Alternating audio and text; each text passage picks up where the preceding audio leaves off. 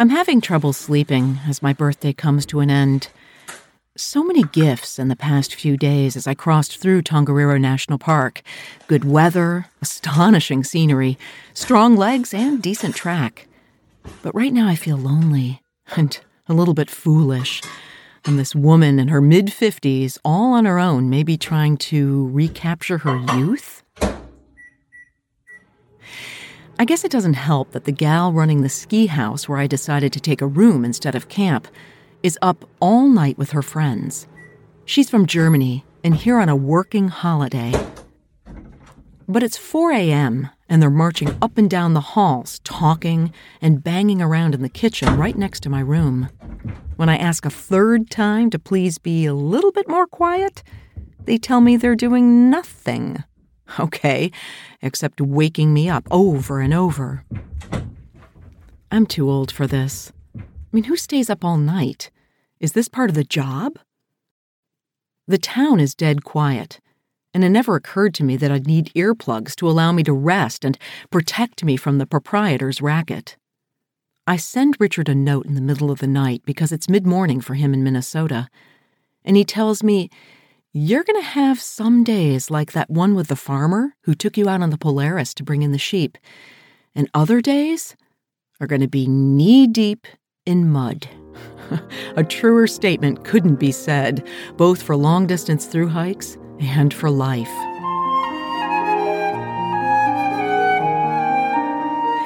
You're listening to The Pee Rag Unfiltered Adventures of the Blissful Hiker. I'm Alison Young, the blissful hiker, sometime professional flutist, sometime voice artist, and full time pedestrian. I like to think of the small backpacking essential, the P rag, as a metaphor. It's unglamorous, but it symbolizes being badass and independent, both on the trail and in this journey that we call life. Thanks so much to Leki Trekking Poles for supporting the Pee Rag podcast. If you want to be a blissful hiker, Leki's should be in your hands. Also, Balega, makers of the best blister resist, non slouching, foot massaging socks for the long haul. A little bit later in the program, I'm going to tell you how you can win a pair of Balega socks. I'm feeling a bit hungover when I hit the trail just as the sun comes up. Sadly, not from my birthday beer, but from the more mundane reason of lack of sleep. The sky is clear and it's crackling cold. Mist rises in the Erua forest as a Maori man walking a tiny dog and wearing an I Heart Melbourne sweatshirt catches up with me as I leave the village.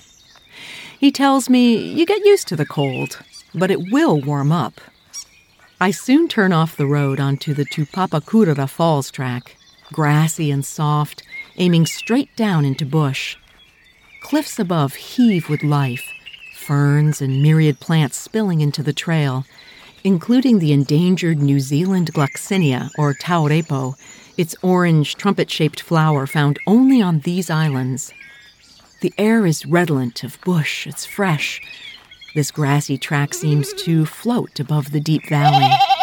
A family of wild goats scurries across the track behind me for cover, and as I look back, I catch a glimpse of sunlight gleaming on glacier packed Ruapehu, high above me, but slowly disappearing as I descend. It'll be a long descent today, over 1,000 feet to get me closer to the Wanganui River. This is my first balcony walk on the Te Araroa, where the trail rests out in the open on the edge of a hillside. Lush bush directly in front of my eyes, like folds of fabric, leading towards the horizon. And what's that ahead in the horizon? It's a child's rendition of a mountain perfectly conical and snow capped. It's Mount Taranaki out there, glowing in the mist like Shangri La. The Te Araroa does not pass over Taranaki, and there's no way in this moment that I can know that I will get there in only a few weeks for an incredible side trip. And yet, when I take its picture, I feel a kind of tingle of excitement. Even though my eyes sting with fatigue, I realize this bright blue morning all alone is turning out to be one of my favorites. But I'm not alone for long as Tom catches me. My knee jerk reaction is to tell him how upset I am about last night's noisy caretakers.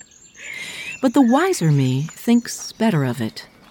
The German girl was actually pretty generous, giving me a single room for a decent price and finding me a towel and shampoo. She likely has no idea how she affected me, protesting that they were being quiet enough. I decide it's better not to take it personally because I am quite literally walking away to something better. Tom cruises on ahead, and I arrive at a gate I can't seem to open. I fuss with it just as Alexis catches up. Trail angels arrive when you need them, I think to myself, as he muscles the rusty catch.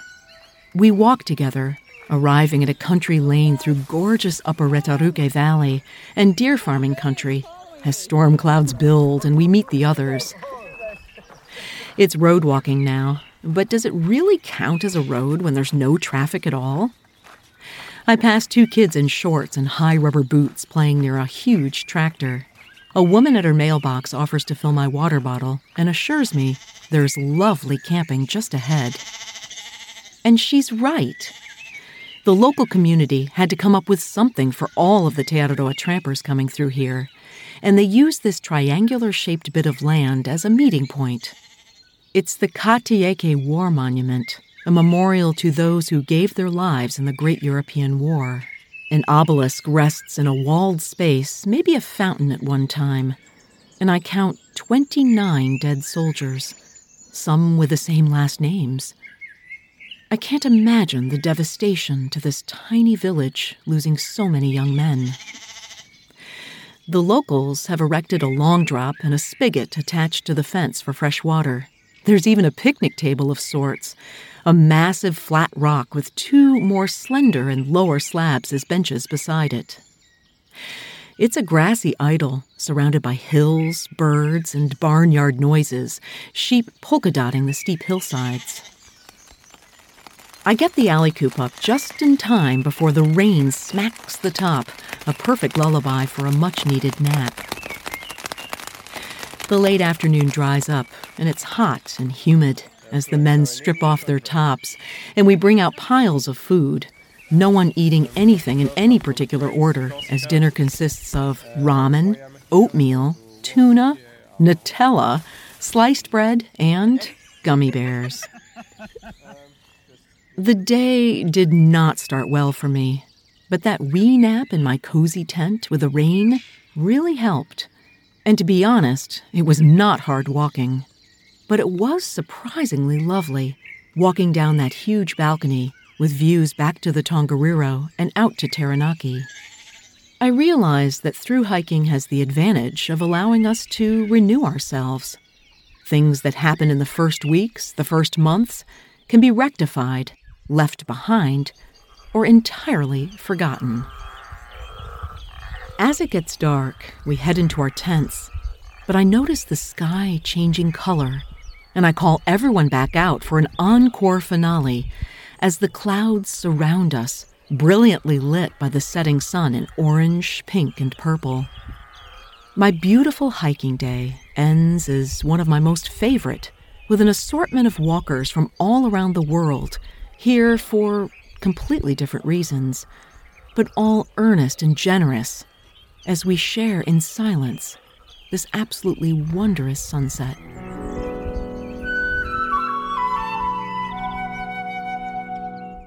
You're listening to The Pee Rag, Unfiltered Adventures of the Blissful Hiker.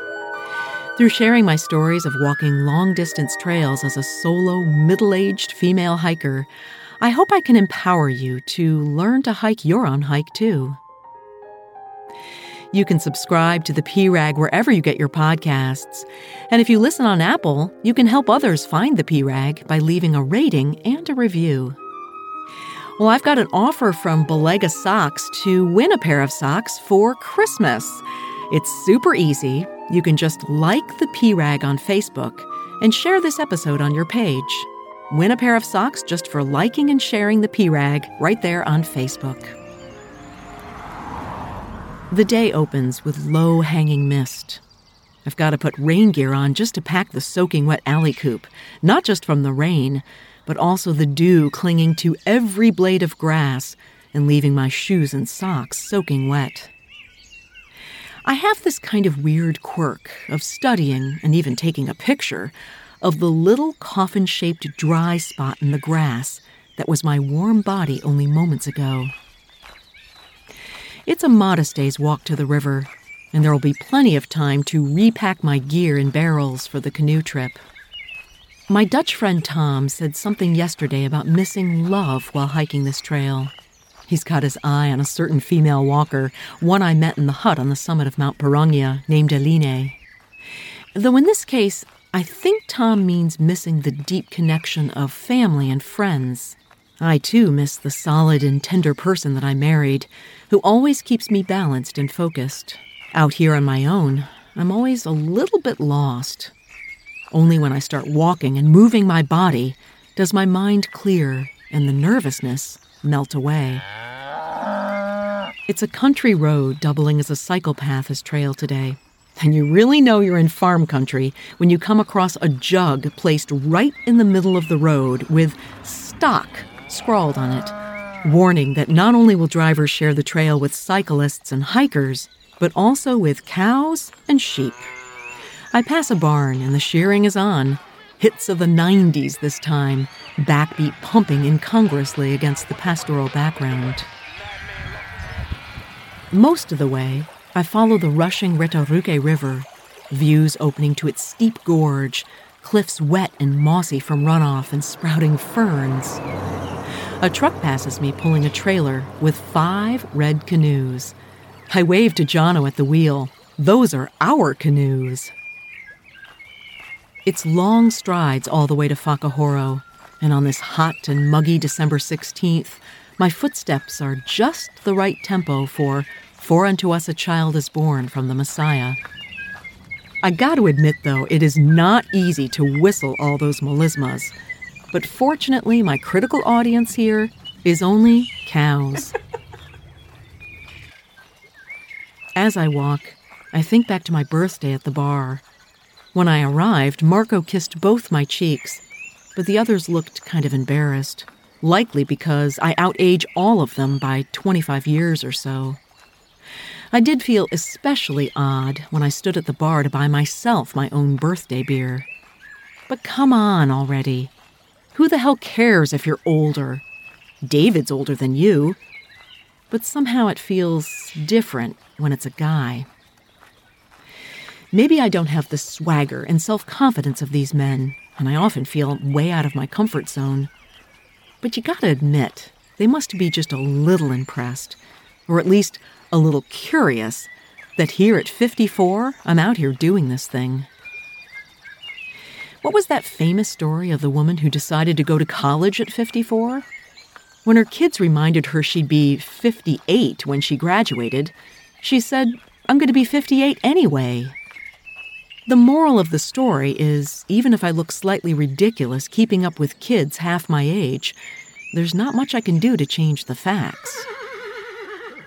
A sign welcomes me to Whakahoro, population 8. A horse crossing sign follows as I cross the Blue Duck Station. That's a Kiwi word for ranch. And it's only a few steps to the Blue Duck Cafe. I pay way too much for lunch, but it's delicious and it's a cozy refuge from the baking sun. Bohan, Marco, David, Alexis, Tom, Andrew, and me all crowd around a table on the porch.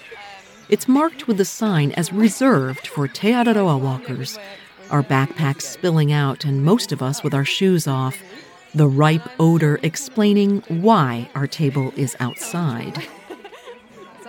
Alexis shows me how to use my trail app to plan out the coming weeks to Wellington. He reminds me I don't have to hold fast to the schedule, but at least I have a rough idea of how far I'll plan to walk each day and where I'll stay.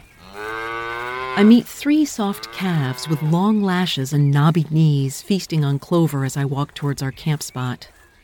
They pop their heads through the fence for a closer look and shyly allow a slight pat on the snout before running away. I set the alley coop right next to the horses' paddock, with views back towards steep cliffs and within earshot of the river.